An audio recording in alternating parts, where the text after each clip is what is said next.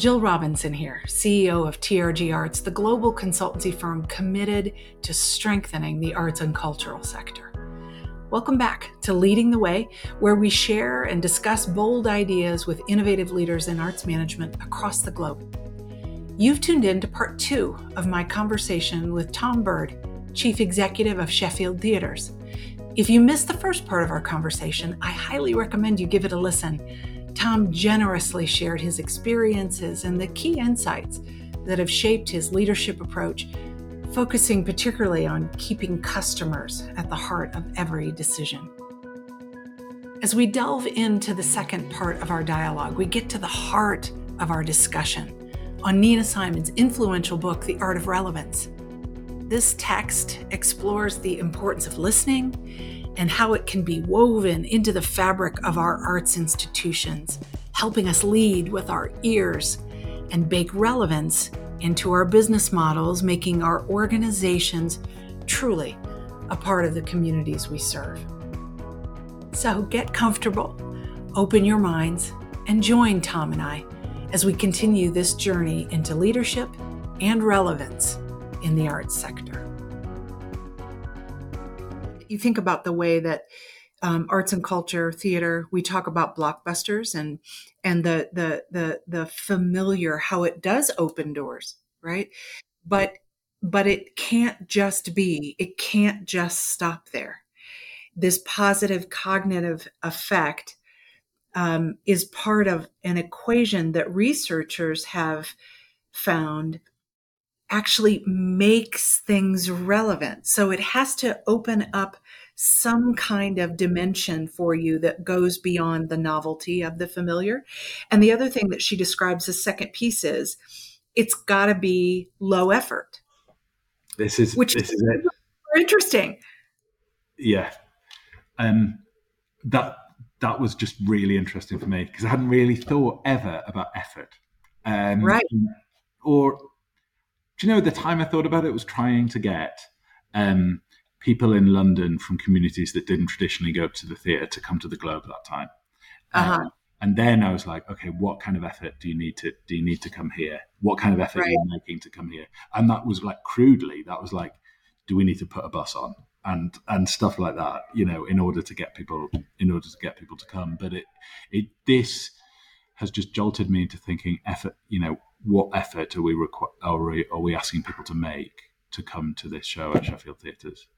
And there's a book I'm reading uh, alongside this called The Effortless Experience, and um, it it talks about what we can the the the keys that unlock loyalty, and we sometimes think. Um, as leaders or marketers, that that means you've got to create a superlative Ritz Carlton Four Seasons surprise and delight experience that that's what really unlocks loyalty. And in the in the research says no, actually, it's about ensuring that I can get access and my experience over time is effortless. And if I have a challenge, it's solved quickly and easy, easily. So this this this i think is part of what we're trying to get the field's attention about right now. Um, it's today not just enough to be back. It is now required in addition for us to be diagnosing how hard or easy how hard are we making it for people to especially people whom we're trying to engage uh, for the first time and consider um, and consider theater, for example, for the first time. She also makes this point um, about when I said novelty in the familiar, that goes to that positive cognitive effect. Like if I can grab onto something that I feel like is familiar, like I familiar to me in some way, but then I get in that door and and it and it does this thing cognitively. It, there's some novelty there. It seats me in a in a stickier way than if it's just a uh, a trick kind of. Uh, uh, if it's just uh, feels familiar and there's not a way to seize me and grab me. So I don't know what to do with that. I just it it yeah. I, I think um, we've just done a show. We've just done a show called Standing at the Sky's Edge, and um, it's won Best New Musical at the Olivier Awards. But mm, what's it called again? It's Say it called again. Standing at the Sky's Edge, Uh-huh. and it's in co-production with the National Theatre in London, and it's Okay. going into the West End of London probably for a long run. But we, and that's important. But what we really care about it is it's set on the block of flats that you can see from the theatre. It's set in the Park Hill Flats in Sheffield, and um, it's that's not enough on its own, but that's kind of a start and a way in for um, people who live in the Park Hill Flats now, people who sure. lived in the Park Hill Flats before, and then we Yes. and then you know we um, shot that musical through with the music of Richard Hawley, who's a like Sheffield singer songwriter, um, who maybe is appealing to um, different communities to the to the communities who come to the theatre, and with a local writer, Chris Bush, and um, it it's going to have like commercial success in the West End, but it it has. Sh- Nina Simon uses the phrase about her surf, amazing surf festival thing. Yeah, right, right, She right, said- right. She says it fulfilled a deep desire for community cohesion and meaning, or something like that. And Right, that's what right. I felt briefly, you know, just in standing at the sky's edge. You thought, oh, you're you're approaching that. um, relevance theorists argue that the fundamental nature of relevance is not about familiarity. It's not about connecting something new with some with information you already have. It's about how likely that new information is to yield conclusions that matter to you, to Mm. answer a question on your mind, to confirm a suspicion, to fulfill a dream, to set your path forward. It's like it it it it it ignites something. It's why so many successful stories of relevance cloak something novel in something familiar. Right? Yeah, So if you think about this that you've just described, the setting is familiar. But the story will it will do something to ignite the imagination, won't it? It will. the setting and the, and, and the reason it was novel in that context and probably in other contexts is it gazed towards the future and said, here in Sheffield, what is coming after steel? Really, what what's coming now? What's coming after Aha, steel? aha, aha, aha. Right. So totally on their mind, right? Yeah. Right. Okay. So, so if um, in this in this other in the same part of the book, as she's setting up and describing what relevance, really, the first part of the book describes what what is it that we're talking about when we're talking about relevance, and so there's this bit which is familiar but novel, familiar but answer a question on my mind, confirm something, inspire me, help me, you know, click. Mm. Um, so it can't just be the trick of uh, it looks familiar. But she also says something that I learned about the way the brain works related to this making it easy. Um, she said, um, uh, too often we expect people to do the work of manufacturing relevance on their own. They, they won't. It's too much work. Our brains crave efficiency. If it, it ta- if it takes too many leaps to get from here to there, relevance goes down. The, the, the line needs not be straight, but it needs to be clear and short. So we've got to create ways for this to be easy for people. And, and how we do that, many cultural experiences are new to people. Many people have never visited a museum, climbed a volcano, or prayed in public before. The novelty of these experiences doesn't diminish the potential for them to be relevant. They may be experience, they may be extremely relevant, but often the effort required to make the connection isn't, it, it- it's too hard. And so that's really also super interesting. Like when we think about the ways that we in arts and culture consider relevance and how you track back to your experience at Shakespeare's Globe and what you had to do to create the connections and be in the communities and listen and really say, in a different way than here's a jazz hands marketing campaign about something you should be interested in. That's what uh-uh. That isn't it, is it? No. I mean, here, here's here's an example, a practical example of of of, of this is um, after the first lockdown in the UK in 2020, we were allowed to do we were allowed to do some theatre, and audiences had to be, you know, they couldn't be much bigger than I don't know, like 50 people, and, and, and you had to be two meters away from one another, and um, all of those good measures that were put in place to stop the virus. Right. And um, and we pantomime, as I've said earlier, you know that was the soul of York Theatre Royal, and it's the soul of British theatre.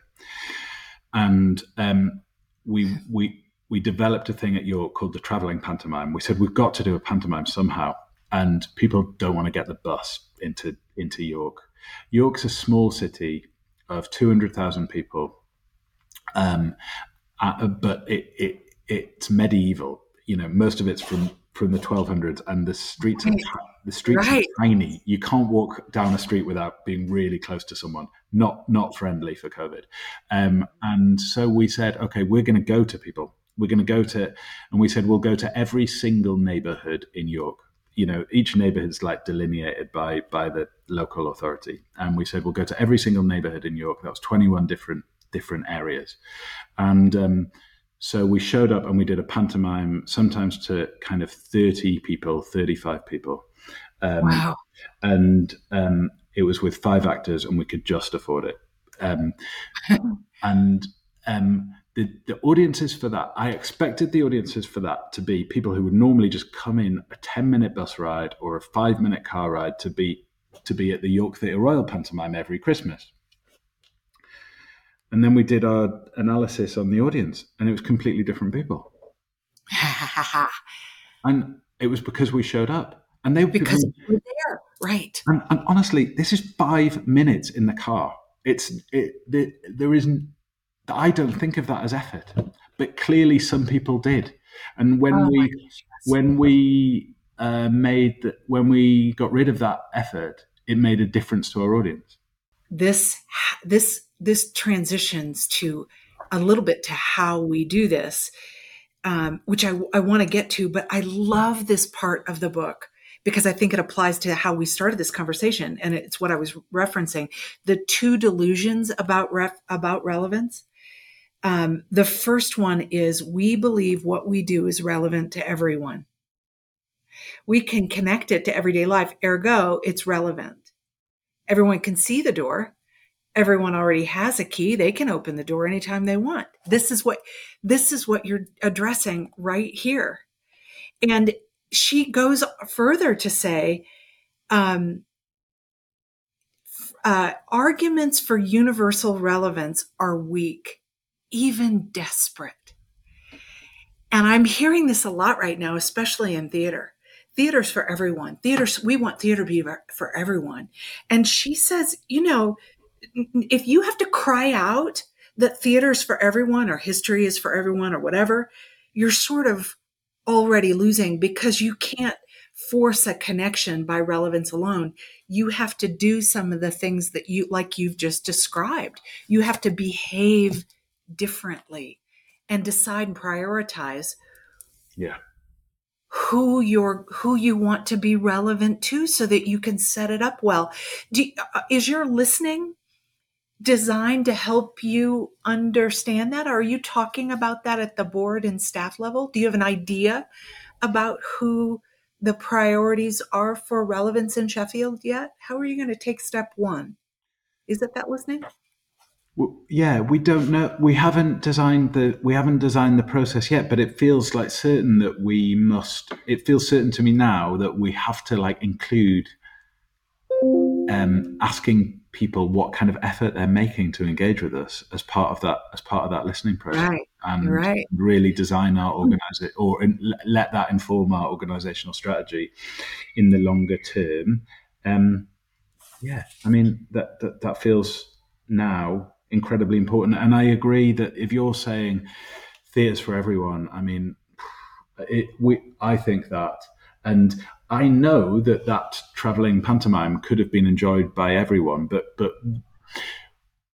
it it became a huge thing in that it was on the BBC's kind of flagship morning show as an example of theatre during COVID, um, and it, and it enhanced the brand of York Theatre Royal significantly because we said actually right now it's literally not for you if you're in this neighborhood and it is for you if you're in this neighborhood. And we we policed that strictly we said you can't buy a ticket and this is like again this is and this is the opposite of how we're trained we said you cannot buy a ticket if you're in this neighborhood in York. You can only buy a ticket if you're in this um, postcode, zip code area. And um, it, we didn't have big volumes to sell. I'm not going to pretend we did, but it made it a unique and special experience. Oh, for sure. Yeah. I mean, it juxtaposes the ideas, right? Because what we know, like we said, is that creativity can belong to everyone and theater can be enjoyed by a broad cross section, broad. The bigger, I think the bigger question she's raising is if you want to be relevant, you have to define really, um, you have to be prepared to behave differently and if you if you want to do it well start with some definitions about who you want to be relevant to. Don't just broad stroke it. And she also says you know every short-sighted way that we get people's attention without capturing their imagination this cognitive bit it it checks boxes but it doesn't really change the connection that we have. And she she wants us to be really really clear. And there she gives really examples of the ways we try to be relevant. Let's you know serve um, free food in the museum. Let's do these other tricks that sort of kind of open doors or make us cooler or um, so that we can say to ourselves or our boards or our communities look at what we're doing to be different and more relevant when in fact it's not doing the hard work of engaging the people whom we want to be relevant to in ways that ask the question. It goes back to this listening thing and the Reichheld thing. Like, how? What do you? What do you want in this in this conversation with us? What do you um, need? It, it feels like there's a sacrifice sort of inherent here that you have to make, which is like, we, which isn't going to be easy for lots of uh, programmers, artistic directors, people like me, and also marketing professionals. Where right. if you're saying this stuff, you have to make a sacrifice, which is, it feels like sometimes you're saying, for this brief moment, we're not going to even try to welcome you and we're not going to even try to be relevant to you, which feels terrifying to say. But like, if, for example, we're going to be relevant to the Somali community in Burngreave in Sheffield, we have to have a brief moment where we're not trying to be relevant to anyone else, possibly. That's that's me thinking out loud. And if we, if we do that, then maybe they are added, hopefully in the long term. And I don't really know how to do this, but hopefully in the long term, they're added to the larger cohort who feel loyal to this organization so there's a really really good example and to your point you you are taking step one to listen. I've got a new hashtag i'm thinking about which is leading with leading with your ears. Like how can we lead with our ears? Um, and there's a there's a chapter here called start at the front door where she talks about we we make assumptions about people all the time so we she uses these examples you're elderly try the low impact aerobic class. You're jewish. Have you read this book about israel? You're a boy. Use this restaurant. You're overweight. You don't belong. You, you should yeah you should you're overweight. You don't belong at this nightclub. And it translates to what it's it's she says relevance starts by appealing to the keys we already have. So we make assumptions about the keys you have. But if you're going to open new doors, especially with this cognitive connection, um, which she calls appealing to the heart in this particular section, you have to start at the front door and show that you're willing to invite people in on their terms with generosity, humility, and a nod to what speaks to them. And so we have to be able to engage a community in and ask and be willing to say, okay, that's what matters to you, whatever that is, programmatically, in terms of people you literally see at the front door. You know, it, it, they, she tells this wonderful story you remember about um, was it a museum that was trying to create i think it was that was trying to create programming for their deaf community? And so they had um, probably ASL um, uh, you know interpreters put in this experience for people who could hear and when they listened, they learned, no, that experience didn't work at all for us. We actually need something completely different. And so then they had to design a completely different experience for people that couldn't hear or couldn't hear well. I mean, what would that mean for a theater company? Uh, this is what I'm really interested in and wrestling with, and what the book really I it's not frustration I had with the book, but I, I just couldn't leap um, from okay, how do I do those things? How how do I how do we design those new experiences? Um, how do we get the space to do that without interrupting what we've always done and not fall off a cliff in the meantime? How do we build the right. bridge? How do right, we right, right, right, right, right. The, the scaffolding, you know, that allows us to be there? And I I don't know that. I don't know the answer to that yet. Um, because um, everyone will recognize this, but everyone will feel like they have a business model that relies on um, that relies on a way of working that's been long established, or maybe, or you know, maybe others will hold this less dear than than Sheffield Theatres because at the moment, because of our unique sort of buildings, um, our business model is is is holding up well. Um, how do you free up the space in order to design those new experiences without without tumbling over while you're changing? And that feels tricky. so you'll remember because you lived there, and I only learned about secondhand ACE isn't the only, Arts Council England isn't the only. Um, foundations in America do this. I'm sure Canada Council. Uh, um, but it requires investment capital. It requires capital to test and learn, right? Yeah. And that's and and it requires a long-term vision. So when she's talking about these I she she uses the word tricks. Then they're marketing tricks often. We've got this program, Jazz Hands Come and See. That's yeah. not sticky. If we're really trying to engage the Somali, let's just yeah. select that for mm-hmm. discussion. Yeah. Community, then we have to think in terms of ten years, not one year, right? Yeah. So ten years, not one year, and and the funding that enables that test and learn environment to take place over time. Um, and you had the, that you had funding for a purpose at Shakespeare's Globe. Like if you use that as an example,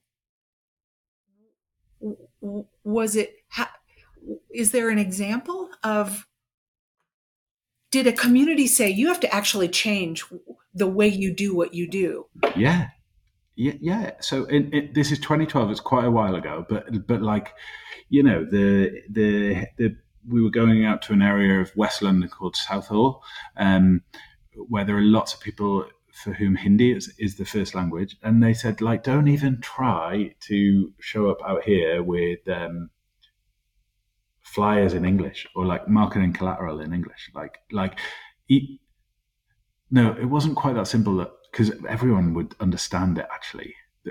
But um, we would be making an extra kind of um, um, reaching out gesture, um, for one of a much better way of putting it. If our flyers for Twelfth Night by the Company Theatre from Mumbai were in Hindi, um, right, and the show was in Hindi, and, right. Um, so we I mean, this right. is really basic, but we translated the we translated the the marketing materials in into Hindi, and that's that. W- but we had the funding. Yeah, we had the funding to do it, and and it was from it was a, a really really unique moment in London where there was funding available for for that kind of thing, and carving out that carving out that that spare investment feels there's there, there's the thing right? So the question i would ask you is what what's the board level conversation? What's the ACE conversation? What's the conversation that says we actually want to do this in a way that is substantial and long term not situational and cute? And so as a result we are going to need the investment capital. Yeah, and that's really important because even that project, sorry to interrupt, even that project in London was situational and cute. And at, uh-huh. at Sheffield yeah. at Sheffield Theatres, we we were given um, an amazing grant by the Garfield Weston Foundation to do a project called Together in the City, and we did extraordinary stuff in um, all sorts of areas in Arbourthorne and Manor Top in Sheffield, where we were engaging um, people who said to us that they were that they were engaging with Sheffield Theatres for the first time, and then the funding stopped. and um, right. what we've got to find a way of doing and I, am using this phrase we've got to bake it into our business model yeah that's exactly that's exactly right and not assume that they won't buy the tickets because because people will buy tickets for things that they value right how can we bake it in so that it is fundable over the long term? She says relevance is a process, not a momentary door flinging open. Exactly. Exactly. Most people experience relevance gradually over over time as their lives bring them back into the room over and over again for different reasons at different times. And we have to cultivate that and you've got to involve them so find a way to build the nudist doors based on their values, based on their values that fit their keys. This is exactly, exactly what we're talking about. Then she talks about dumbing it down. So now I'm not sure that that's what we're going to hear. I'm not sure that that's what we're going to hear at all, or you're going to hear rather, when you start to engage the community.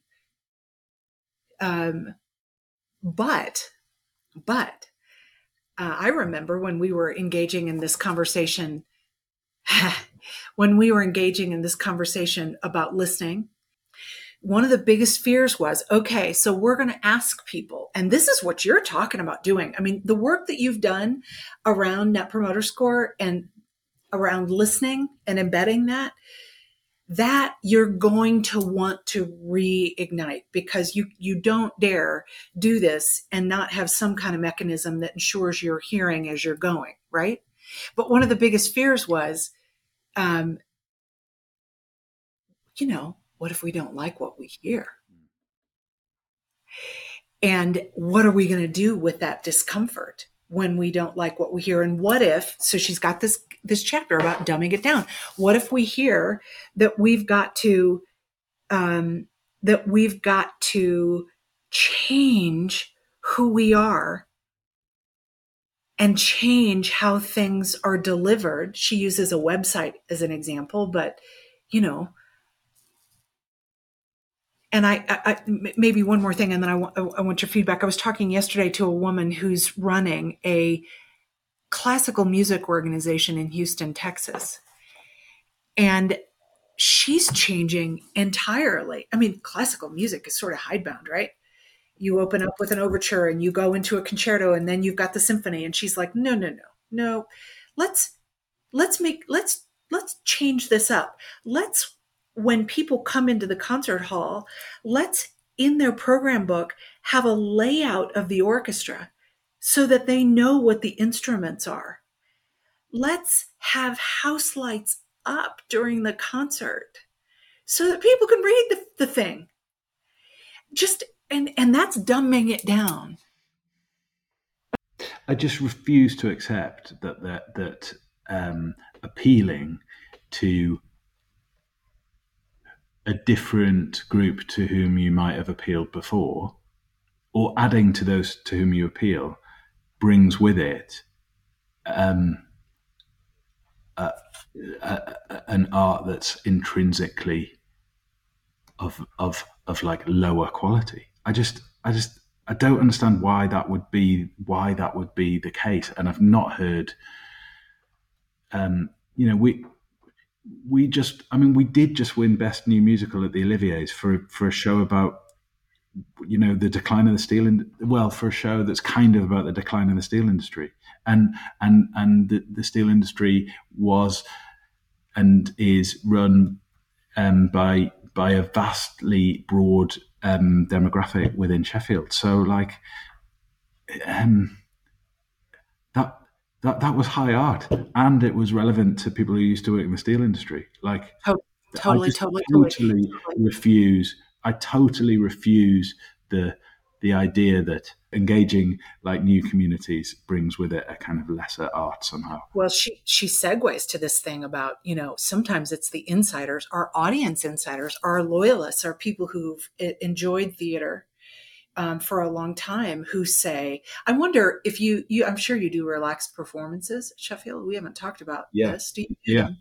yeah. That's an example, right? Where we are working to create an environment where people who have different needs um, can be comfortable while they're watching theater. Um, and that's a, I think that's been successful, right? Uh, um, did, I don't know.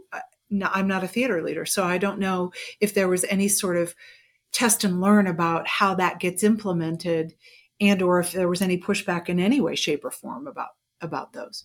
No, I mean that's been an interesting one because that's that's one where lots of people in the know tell you, oh, it's going to be really complicated for your audience and really uh, difficult for your audience to make that leap, and then you you do it, and no one's bothered. I mean, no, right? And people just kind of ro- roll into into that new reality, um, right?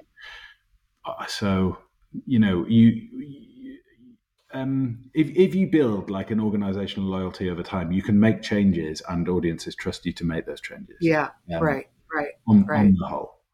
Right. We talked uh, a lot when I first read this book. It was pre-pandemic, and um, Nina's an American, as you know, and and her conversation about relevance was picked up a lot in, in the in the arts and cultural sort of narrative, and foundations were very interested in in in funding it, and so there was a lot of conversation about it, and in the context of our work around customer loyalty and the advocate buyer trier kind of paradigm that we have, there's a there's a part in the mid section of the book where she says, look, you got to get real about how some of these changes, as we've just described, might unsettle your current loyalists who love their Yellowstone, who love their opera, who love their thing. And the, the one of the key jobs she says is to create open-hearted insiders. People who, and so I, I translated that to open hearted advocates. And maybe that's part of the answer for funding like, you know, your team knows who your advocates are. So, who's to say that you wouldn't be able to engage them in helping take their beloved to new communities and wouldn't help you get the, the resources to do it? I, I think there's loads of fear about this that doesn't actually really exist in those patrons when you talk to them. I remember a members event at York Theatre Royal where we used to, you know, as loads of arts organisations do, we used to tell the members the new season like 24 hours before the press got it so that they felt. Yes, right. Um, yeah, yeah, yeah. Right. And a guy at the back, an older guy, stood up at the back and he said, You're failing. This is in the first year. He said, You're failing because we're, we're all old. Oh, uh-huh. And um, where are the young people at this event? This means uh-huh. you've got no young members. Like you're failing. And I think we tell ourselves a lot that that the older that the older people in that in that example um, want to be surrounded by old people, or that the the white people want to be surrounded by white people. And I don't think that's true. Right. Uh, if you actually ask that, of course, it's true in some cases. Um, yeah. I don't think it's true in the majority. For arts attenders, no way. They want that. They want, especially to organisations to which they're loyal and they believe in, uh, and that they know in in the case of England publicly funded like they they want that diverse audience they want those organizations to have a future um, right and and they will stand up in that case he stood up and he kind of shouted at me and I'm so glad he did because it made me realize god no okay don't be so cautious. Like don't don't be too cautious because they eventually will get sick of you trying to over cater to them. The opportunity i think exists entirely as you think about the current business model and how to fund it. In creating a after your listening sessions creating a an effort a campaign a decades long something that engages people in helping you fund experimentation and creating new audiences. And I think you could go to your loyalists to help you do that. So that's the first thought. The second is single ticket buyers, depending on the programming, can be quite different than long term members or subscribers. And their satisfaction and their net promoter scores declined when they were in venues that had a high volume of subscribers.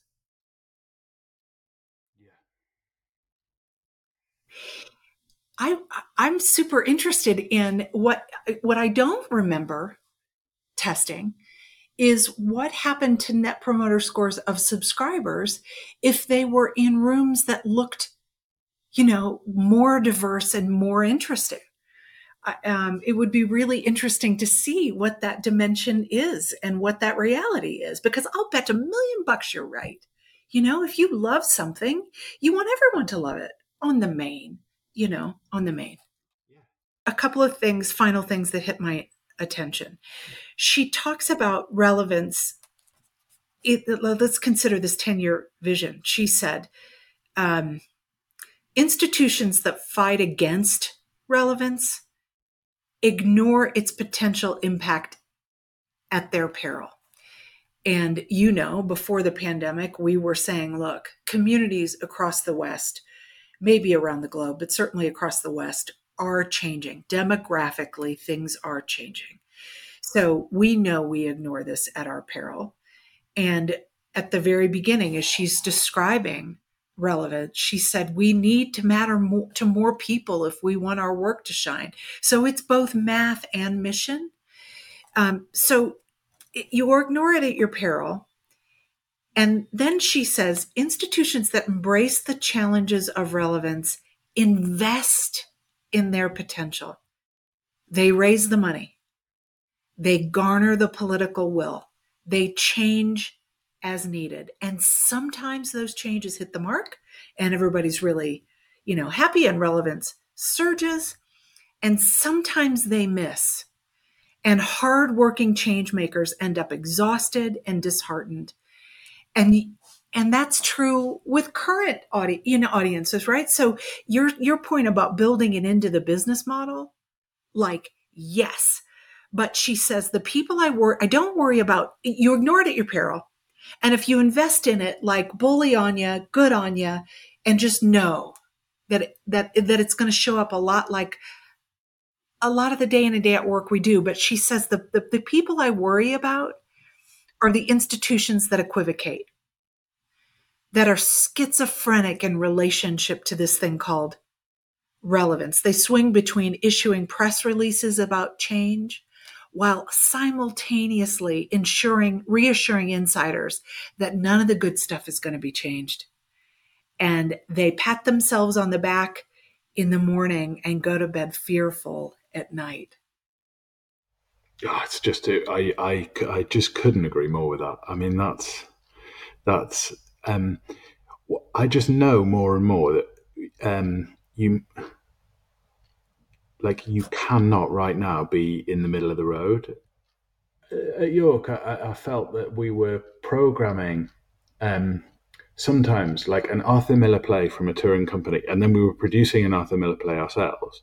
And I was like, we're just we're just hanging around like a middle ground between um, commercial, uh, mission led, um, mission stuff and commercial stuff, and and we're Sheffield Theatres down the road, it has got the Lyceum and it's saying in there we are commercial. And it's got the Crucible and they're saying in there we are not commercial. And um, what we did at York is um, we just said, all right, in this week we're gonna we're not gonna try and hit our mission, and we're gonna make loads of money to fund the to fund the cool. And um, in this week we are going to lose money, but it'll be fine because we know we'll over, already have made money in there. We're not always going to try and have um, a net contribution, a net financial contribution from every single week in the year, because that will lead to us being really, it will lead to us equivocating about the organization. It, um, we'll be trying to be relevant to everyone. And um, that was a bumpy ride. Like that was a bumpy ride because it meant that sometimes we lost you know more money than we would want to on a single week and sometimes we got a lot of heat for being kind of too commercial from our you know what what what americans would think of as a subscriber base. So um but i'm pretty sure that she's right about equivocation it, it, in the broader sense. It just feels like it's not going to work. Um yeah pretending. Right. I wonder if in fact part of the magic here is where I, I wanted to sort of wrap up this conversation about the book. And it goes back to what you described was one of the changes that you drove at York Theatre Royal, which was using data. Because she says, you can measure relevance, you can absolutely measure. Are you attracting new people? are they and and she says it's awkward sometimes it's awkward you have to get over it she says uh, collecting data can be awkward. You have to get over it. You have to figure it out. You have to be able to tell the story. Is this working? And in your prior example some things were commercial made the money that funded the cool that enabled the thing that attracted fewer people but met the mission of what theater was trying to be about. Well this might be that plus the the cool is connecting theater to different kinds of communities and there will be test and learn. And one of the drivers or answers about its success will be in raw numbers and dollars but other drivers will be are they new people? Are they coming back? What does she references the net promoter score actually. What are they saying? What are you learning from them? Are they coming back as a member or are they coming back at all? What do you learn about them in terms of what they might say about how they felt after experiencing it? Measuring it.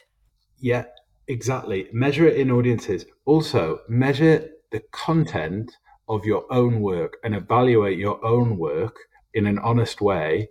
Um,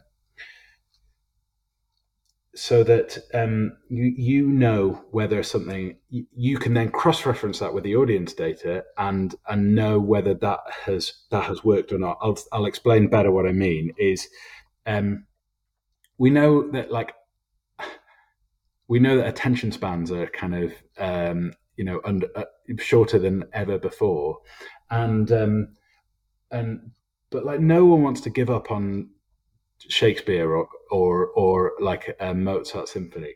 But like, what happens to the the metrics of relevance in your audience when you actually say Hamlet's not going to be four hours long; it's going to be ninety minutes long, or if you cut um, movements two and four out of that Mozart symphony, and like terrifying and iconoclastic, maybe, but um, but like cross reference that with your relevance. And there, and and the great thing about that is, it means you can still do Hamlet, and it and I don't know if it if it if it it means you can still do if you can make the Cherry Orchard relevant to a whole new group of people um, who are interested in ecology, for example, um, by making the Cherry Orchard an hour long, then like maybe that's a jump you have to do and that's amazing because you've got the new audience and you've still got the cherry orchard. That's the example of dumbing it down right? But it, that that's a perfect example. I was talking to another leader in your um, country that works in opera who was asking the same questions. I mean for for existing opera lovers a, a four hour opera is just great. It's what they relish. But for new audiences is that how is that the right key is that the right set of experiences as they come in the door um, but it needs Go. honest evaluation. The reason I said it there in response to, yes. to what you said is it needs it needs a kind of internal data, data yes. gathering and then honest yes. evaluation alongside the external data gathering that you're doing, and then you have to put one on top of the other and go, okay, what made it? You know, what made a difference here? Called the Cultch It's a presenting um, um, venue in East Vancouver, and they present all kinds of work. And in addition to dance and um, comedy and um, Shakespeare, they said, we're going to overlay a missional, Mm, mm, mm, a, a, a, a, relevance lens on it and begin programming for new audiences, for people of color, for our LGBTQ plus community, for our indigenous community. So they began to program specifically. And like you're talking about, they were listening and visiting and embedding themselves in those communities to understand what would you be interested in in seeing on our stages. And then to your point, they organize that data um, and we help them look at of did you meet did you meet the mark? Were were those people actually coming? And did they come back? Did they cross over to other programs? Do we care? Which of those programs are the most sticky and repeat and they found some very wonderfully surprising things like for instance the um, the programming that they did for new audiences that was a distinct category i remember was less wildly less sticky than the programming that they that they did for specific communities their indigenous community for instance. Um,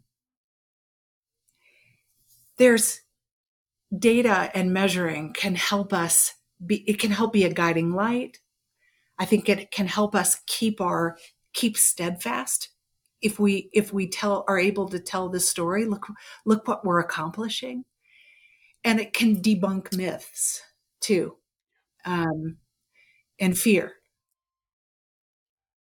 The fear of the you know uh, one hour shakespeare uh, that it de- that that's that that does what are we doing there? Well let me show you let me tell you what we're doing here. And, and, and i don't think artistic directors are scared of that because it's innovation and they love innovation.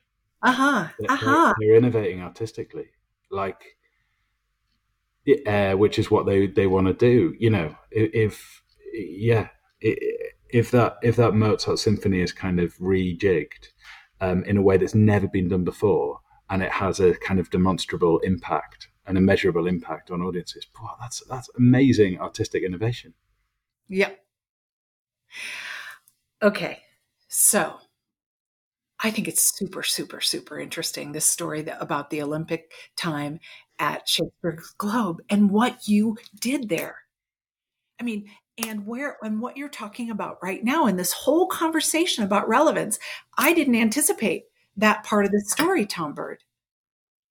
So it's kind of a full circle, super cool moment for you at Sheffield Theaters to be able to say, I've had these experiences all along the way. And in this community, I'm putting words in your mouth, but in this community, I want to create a way in which creativity through theater can be felt by multiple communities in this um, in this town city not just the west side of the city but more of the city. And Nina's book, The Art of Relevance, and her, I don't, you know, I'll, I'll be interested to learn how Arts Council England, who has invited her to participate in this conversation about relevance in um, in the UK. But there's so I'm so glad we got a chance to read this book together, and I'm so glad for its timing right now for you and Sheffield Theaters. The the work the work I think will feel impossible and really, really difficult. And Nina says this to a lot of people, but with the right focus and the right resourcing, and I know they're they, they are huge, huge things to get right. Um, it it's not impossible because like it's it's done in pockets, isn't it? It's done in pockets. It happened in London in 2012, and it and it's happened. It, it happened on the beach in Santa Cruz, uh, and and it and it it's demonstrably doable. Uh, but um, I, I think the next step for everyone, and like there couldn't be a more exciting challenge, is to is to stop it being a one-off and, and bake it into that to your organizational model. Yeah, bake it into the business model. That's right. And I think, you know, I talked with our team and I think Sheffield Theaters is absolutely the partnership that you and Rob have, his experience and creativity, your experiences, and the work that your team has already built. You know, I just, I see this whole process of listening, identifying, starting to operationalize data analysis that tells a story, the the the the the, the naming of the intention and the engaging of your stakeholders in this, exciting them, you know, about creating open hearted insiders, open hearted advocates who want to help make that happen, that 10 years from now, we're going to still know each other. And I'm going to ask you, and we're going to um, tell a tell another story, but maybe two years from now, even there'll be interesting, um, interesting things to talk about. Listen, I am so grateful to you for taking this time. I, it's such a delight and pleasure to know you. Thanks, thanks, thanks, thanks, Tom Bird. Thanks so much, Jill. It's brilliant. It's brilliant to be here, and thanks for such an inspiring chat. I, I want yes. to get up and do some of this right now. I'm inspired as well. Thank you, Tom. That's all for this episode of Leading the Way with Jill S. Robinson, brought to you by TRG Arts. Thanks for listening and believing that insightful, daring, and innovative leadership is the way to a more resilient future for the arts and cultural industry. Make sure to subscribe to Leading the Way on Apple Podcasts and Spotify and if you found this episode helpful, please rate and review the show. For additional resources and to sign up for the podcast newsletter, we invite you to visit our website at leadingthewaypodcast.com.